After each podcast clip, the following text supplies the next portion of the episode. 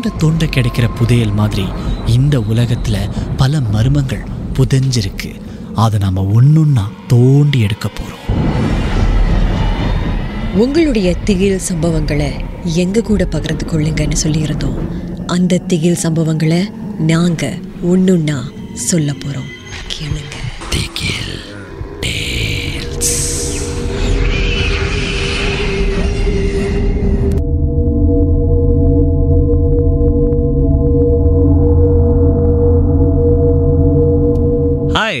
என் பேர் மேத்யூ.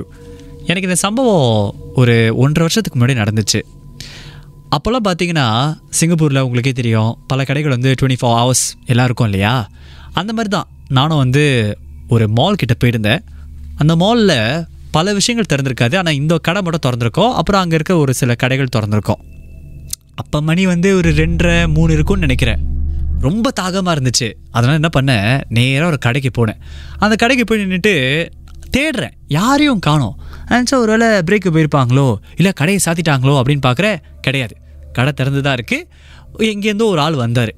ஆனால் அவர் பார்க்குறதுக்கு கொஞ்சம் பக்யூலன்னு சொல்லுவாங்கல்ல ஆங்கிலத்தில். வினோதமாக இருந்தாருங்க. எப்போதும் கலகலப்பாக பேசுகிற மாதிரி இல்லை. அதே நேரத்தில் முகம் வந்து ரொம்ப வாடி போயிருந்துச்சா? வந்துட்டு நின்னார் என் முன்னாடி. ஒரு ஹாய் இல்லை ஒரு ஹலோ இல்லை. வாட் டியூ லைக் சார் எதுவுமே கிடையாது. நான் பார்த்தேன். இவர் சொல்கிறதுக்குள்ளே விடிஞ்சிரும். நம்ம தண்ணி வாங்கிட்டு கிளம்புவோம் அப்படின்னு சொல்லிட்டு நான் கேட்டேன். எனக்கு ஒரு ஐஸ் சாக்லேட் வேணும் அப்படின்னு. அவர் தலையை தலையே ஆட்டினார். கீ கூட பண்ணலைங்க. எப்போதுமே அந்த பேனல் இருக்கும்ல முன்னாடி கீ பண்ணுவாங்க. அந்த கீ பண்ணிட்டு தானே காட்டுவாங்க எவ்வளோ வேலைன்னு. அதை கூட அவர் செய்யலை. அவர் பாட்டில் உள்ளே நடந்து போயிட்டார். அதுக்கப்புறம் நானும் ஒரு அஞ்சு நிமிஷம் காத்திருக்கேன். நடா இது? உள்ளே போனோர் இன்னும் வெளியே வரல. ஐஸ் சாக்லேட் செய்ய போனாரா? இல்லை நேரடியாக அயல் நாட்டுக்கே போய் வாங்கிட்டு வர போனாரா சாக்லேட்ஸை அப்படின்னு சொல்லிட்டு நானும் ரொம்ப ஒரு மாதிரி முழிச்சுக்கிட்டு இருந்தேன்னு வச்சுக்கோங்களேன். அஞ்சு நிமிஷம் ஆச்சு பத்து நிமிஷம் ஆச்சு யாருமே வெளியில் வரல. அதுக்கப்புறம் திடீர்னு இன்னொருத்தர் என் பின்னாடியிலேருந்து வந்தார். நான் நினச்சேன் இவர் வந்து கடையில் ஏதோ வாங்க வந்திருக்காரு அப்படின்னு சொல்லிட்டு நான் சும்மா இருந்தேன். அவர் என்னை தட்டி கேட்டார் hi boy how can I help you அப்படின்னு. அப்போ நான் சொன்னேன் இப்போ தான் ஒருத்தட்ட நான் ஐஸ் சாக்லேட் ஆர்டர் பண்ணேன். அவர் உள்ளே போனார். அவர் இன்னும் வெளியே வரல. ஒருவேளை நீங்கள் போய் அவர்கிட்ட கேட்குறீங்களா ஆர்டர் எங்கே இருக்குது என்ன ஆச்சு அப்படின்னு. அவர் வந்து ஒரு மாதிரி ஷாக்கில் என்னை பார்த்தாரு. ஒன்றும் புரியல. அப்புறம் பார்த்தேன் என்ன இவர்? ஷாக்காக இருக்காரு. அப்புறம் நான் திரும்ப சொன்னேன். அப்புறம் அவர் சொன்னார் தம்பி ராத்திரி ஷிஃப்டில் இந்த கடையில் வேலை செய்கிறது நான் மட்டும்தான். நீங்கள் யாரை பார்த்தீங்கன்னு எனக்கு தெரியலை.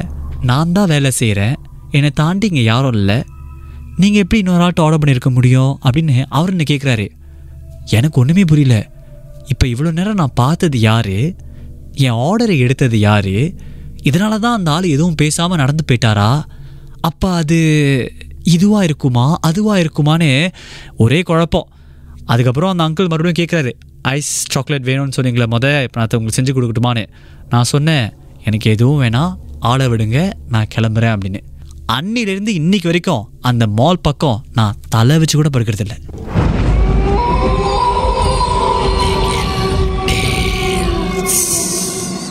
இந்த உண்மை சம்பவங்கள் உங்களுக்கு ஒரு பொழுதுபோக்காக அமையணுக்காக தான் தயாரிக்கப்பட்டிருக்கு. அப்படி இதை கேட்கும்போது உங்களுக்கு ரொம்ப பயமாக இருந்துச்சுன்னா தொடர்ந்து மற்ற மற்ற பாகங்களை கேட்காதீங்க. திகில்